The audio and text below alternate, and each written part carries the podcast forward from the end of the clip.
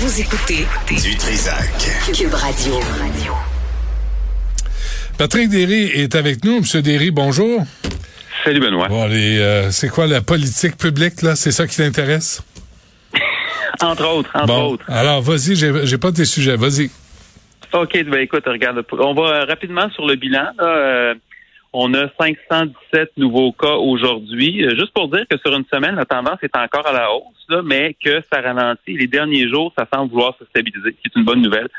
Euh, les hospitalisations aussi, ça va assez bien. Là. On, on le mentionne alors qu'il y a des allègements qui vont avoir lieu aujourd'hui, que depuis hier en fait. Ça va être intéressant de voir ce, ce qui va suivre. Mais euh, on voit quand même un ralentissement. La grosse question, c'est euh, les écoles où on avait une grosse hausse la semaine passée. Ça semble avoir ralenti aussi, mais le, le plus gros des cas est encore euh, est encore là. Fait que Ça Hmm. va être euh, quelque chose à suivre. Euh, Sans les masques, et- hein, dans les écoles?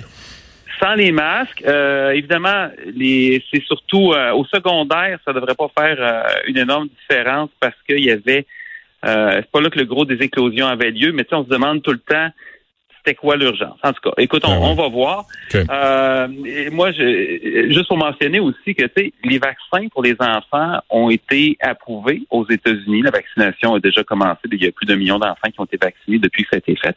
Euh, il y a des pays comme l'Autriche et Israël, par exemple, eux, ils n'ont pas attendu de faire leur propre examen, c'est-à-dire ils ont simplement sauté sur euh, les recommandations de la FDA.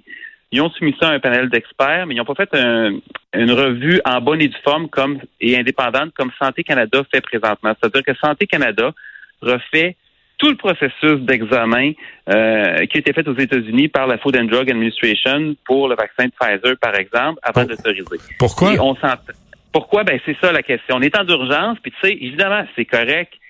C'est correct de vouloir faire certaines vérifications, mais on s'entend que les FDA, ils ont quand même des moyens, ils ont Ben des oui. ressources. C'est une agence qui est totalement indépendante, qui ont plus de moyens que Santé Canada aussi. Et euh, dans une situation d'urgence, tu sais, chaque fois qu'on évite quelques centaines, quelques milliers de cas, on évite aussi une multiplication, on évite que ça se transmette aux parents, aux Ouais. grands-parents, puis on évite aussi des problèmes.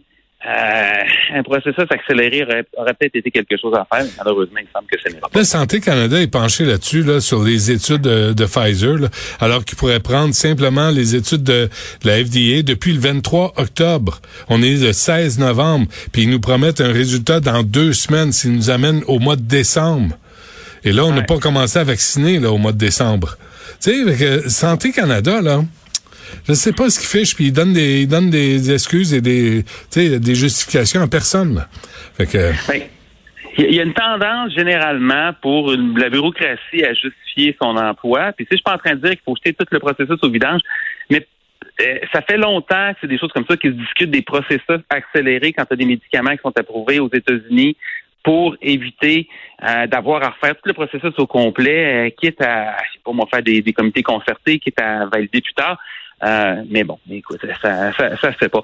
Euh, Ouais. Sur l'enquête sur les sur les CHSLD, Mhm. euh, on sait que là, il y, y y a plusieurs gens qui ont témoigné. Vendredi notamment, le docteur Arruda. Il y a des choses assez intéressantes qui sont dites. Bon, d'abord, je reviens sur vendredi.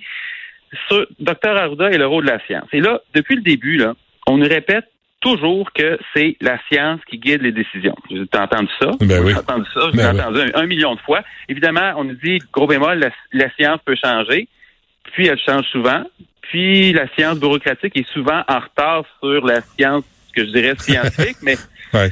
c'est tou- c'est toujours la science. Et là, vendredi, le docteur Arruda témoigne sur le port du masque dans le réseau de la santé, dans les hôpitaux notamment. Et là, il dit ceci, il dit, ah, il n'y a pas que la science qui décide. Quoi? Vraiment? Moi, c'est la première fois que j'entends ça. Et, et- et- et là, là, on parle d'événements, d'éléments environnementaux, sociaux, éthiques, de faisabilité.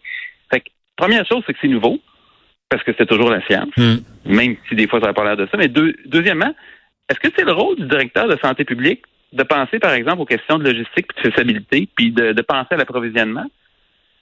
Tu sais, son rôle, ça devrait être de dire, regardez, voici ce serait quoi dans un monde idéal ce qu'on ferait.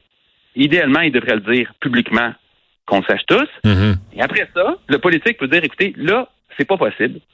On n'a pas assez de masques, par exemple. Euh, fait qu'on va faire ça. Mais c'est pas tout à fait ça qui s'est passé. Et, euh, et tu sais, je rappelle que à un moment donné, il y a eu des discussions sur le rôle des porteurs asymptomatiques, puis des mesures à prendre pour limiter la propagation. Ça, c'était en janvier 2020. Il y a des échanges de courriels. C'est Radio-Canada qui avait diffusé ça. Et à un moment donné, quand il était question de ça, Dr Arruda avait mis en garde contre un risque politique. Hmm.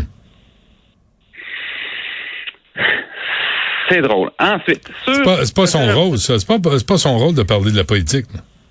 Ben non, c'est ça. Mais sauf que Dr Arruda, c'est un sous-ministre adjoint, donc qui est nommé par ultimement par le ministère, le ministre de la santé. Fait que le, son boss, c'est le ministre de la santé. Ben Et donc c'est c'est vraiment un problème. Ça fait une différence d'avoir un, un, directeur de santé publique qui est complètement indépendant ou une directrice, puis qui peut dire des fois, écoutez, voici ce que je pense, puis on peut être d'accord ou pas d'accord, puis c'est le rôle du politique. À ce moment-là, moi, je me mets pas de ça. Il y a d'autres considérations, mais moi, voici c'est quoi ma recommandation.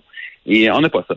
Euh, sur les CHSLD, hier, Dr. Arruda poursuivait son témoignage. Ça aussi, c'était encore intéressant. Là, il a dit que il savait, dès février 2020, donc avant le premier cas, qui est arrivé à la fin du mois, que le risque était en CHSLD. Et là, on est un mois avant le déclenchement de l'urgence sanitaire. Et ça, même s'il savait ça, ça, ça n'a pas empêché le gouvernement de vider les hôpitaux, faire de la place au maximum pour envoyer des patients en CHSLD. Hmm. Et on sait ce qui est arrivé. Le virus a frappé en CHSLD et il a causé des, milliers de morts, puis dans des conditions horribles, il y a une pénurie de personnel. Si le docteur Arruda savait ça, il l'a dit, il l'a dit, on, on savait, c'est le terme qu'il a employé, pourquoi il n'a rien dit? Pourquoi on apprend aujourd'hui, presque deux ans plus tard? Et euh, la coroner, Jeanne Kamel, a été assez étonné de ça. Et euh, ben là, dans les hôpitaux, il y avait quand même une certaine préparation, alors que dans les CHSLD, c'était zéro. Mm-hmm. Elle, elle a exprimé, elle dit, là, je ressens un certain malaise. Et euh, encore là, c'est assez étonnant. Et euh, après ça, il a, Dr. Arruda a carrément envoyé le ministère de la Santé sous l'autobus. Ça s'est passé un peu inaperçu, mais il a défendu la décision du gouvernement euh, par rapport au CHSLD et la préparation des hôpitaux en parlant de l'urgence de réorganiser les hôpitaux par rapport à, évidemment, à ce qui s'en venait à la crise, puis euh, ce qu'on anticipait qui va être catastrophique. Il y avait des scénarios qu'on ne connaît pas encore, mais qui étaient très, très, très pessimistes. Mais Dr. Arruda a aussi dit qu'il n'avait pas été consulté sur la décision de transférer des patients des hôpitaux vers les CHSLD, puis que ça, ça relevait du ministère de la Santé. C'est rapporté dans le journal de Montréal ce matin. Euh, fait il savait, il voyait qu'il y avait un problème. Il a défendu la décision du ministère, mais, c'était pas, la sienne. Là, c'est drôle, hein, parce que tu rapportes ça, euh, Patrick, là, puis tu sais, le docteur Arruda est obligé de rendre des comptes, puis ça passe sous le radar, puis c'est comme ça dérange personne, puis personne se pose la question est-ce que c'est encore l'homme de la situation?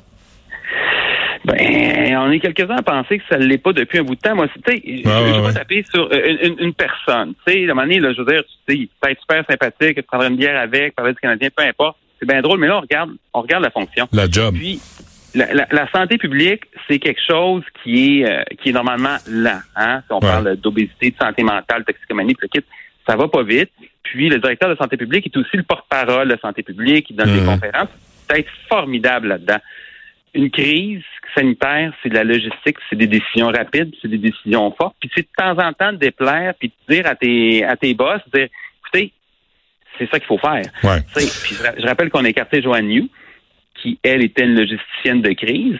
Et euh, on a définitivement quelqu'un qui est plus commode avec le politique, qui défend le politique, mais en tout cas. Les résultats sont là. Patrick Derry, on se laisse là-dessus. À la prochaine. Merci. Bonne journée.